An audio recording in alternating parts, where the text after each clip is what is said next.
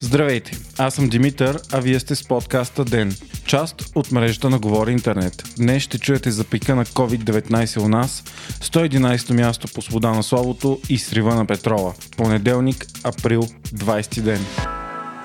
Ден е подкаст от мрежата на Говори Интернет и става по-добър благодарение на подкрепата на слушателите си. На вас. За да станете дарител на ден, елате на patreon.com, говори интернет и срещу 5 долара на месец ще станете денник. Истински герой.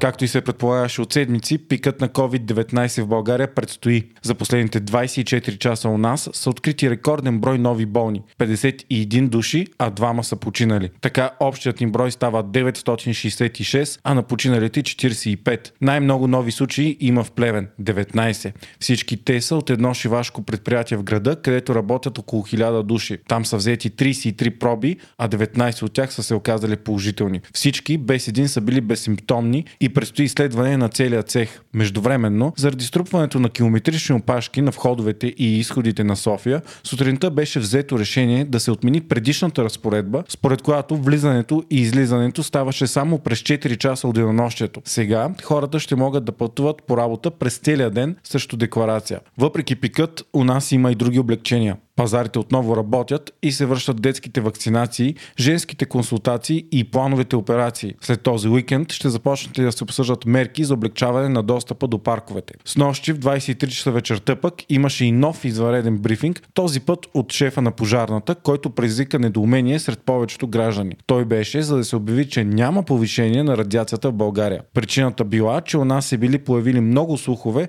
за радиационна опасност заради бушуващите силни пожари в Чернобил, които обаче вече са овладени. През 2020 година България остава на една и съща позиция по свобода на словото, както до сега. Това стана ясно след обновяването на годишната класация на Репортери без граница. Ние оставаме на унизителното 111 място, нареждайки се до Гвинея и Непал от 2018 не сме променили позицията си и сме в долната част на индекса, който изследва 180 държави по целия свят. Като негативни събития за медиите у нас през 2019, от репортери без граница са посочили промяната на БНТ от неутрална към правителствена медия след назначаването на Емил Кошуков за директор. Напомня се и смяната на собствеността на BTV и Нова, както и скандалът с натиск на журналисти в БНР. В анализа се казва, че медиите у нас са управлявани от олигарси, политици, тайни споразумения и корупция. Освен това, публичното финансиране на медии, както и финансирането от Европейския съюз, се прави с пълна липса на прозрачност. В същото време, според доклада, независими медии, като се посочват Икономедия и Биво, са подложени на съдебен тормоз. Частта за България от годишният доклад е озаглавена като черната овца на Европейския съюз, тъй като ние сме страната с най-ниска свобода на словото в целия съюз. От всички 50 държави в Европа, след нас са само Турция, Русия и Беларус. С нощи цените на американският петрол потънаха рекордно за цялата си история и цената му стана отрицателна. Цената на американските борси беше минус 37 долара за барел тексаски петрол. Днес сутринта един барел се търгуваше за около 2 долара. Причината за това е невижданото до сега свиване на потреблението на петрол заради затворените фабрики и малкото пътувания. Така се стигна до ситуация, в която производителите на петрол са готови да плашат на търговците да съхраняват петрола, за да се отърват от него и да не прекъсват производствения си процес. Самите търговци обаче не искат петрол, който не могат да продадат. Така голяма част от депата вече са пълни и се очаква през май в САЩ да няма място за съхранение на петрола. Това, разбира се, няма да доведе до тотално рухване на цените на горивата или до безплатен бензин. Силният спад в понеделник се държи поне от части на начина по който световният петролен пазар функционира, пише BBC. Петролът се търгува по бъдещата му цена. Затова и в момента цените са такива според фьючерси, а не според реални обеми на петрола.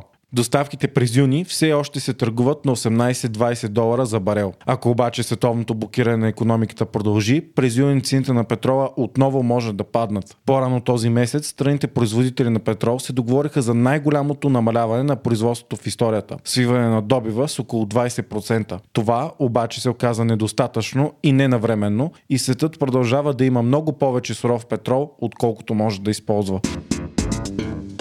Междувременно, болните от COVID-19 по света вече са почти 2 милиона и 500 хиляди души. Починалите са 170 хиляди. В САЩ заразените гонят 800 хиляди, а в Испания минаха 200 хиляди. Новото голямо огнище е Турция, където болните нарастват с огромни темпове и вече са 91 хиляди.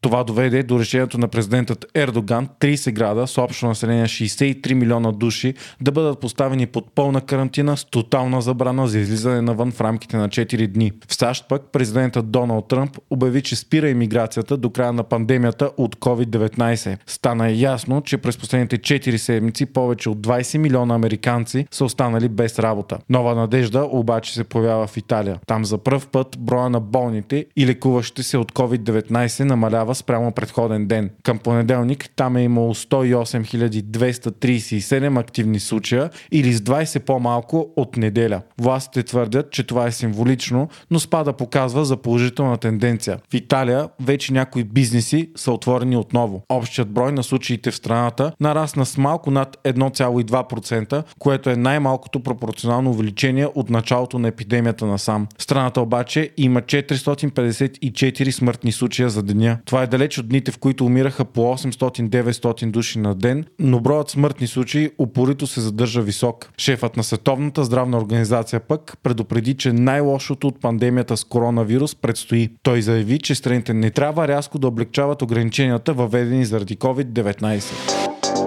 Вие слушахте подкаста Ден, част от мрежата на Говори Интернет. Водещ и главен редактор бях аз, Димитър Панайотов. Аудиомонтаж Антон Велев. Ако искате да не изпускате епизод на Ден, не забравяйте да се абонирате в Spotify, Google Podcast или да ни оцените в Apple iTunes.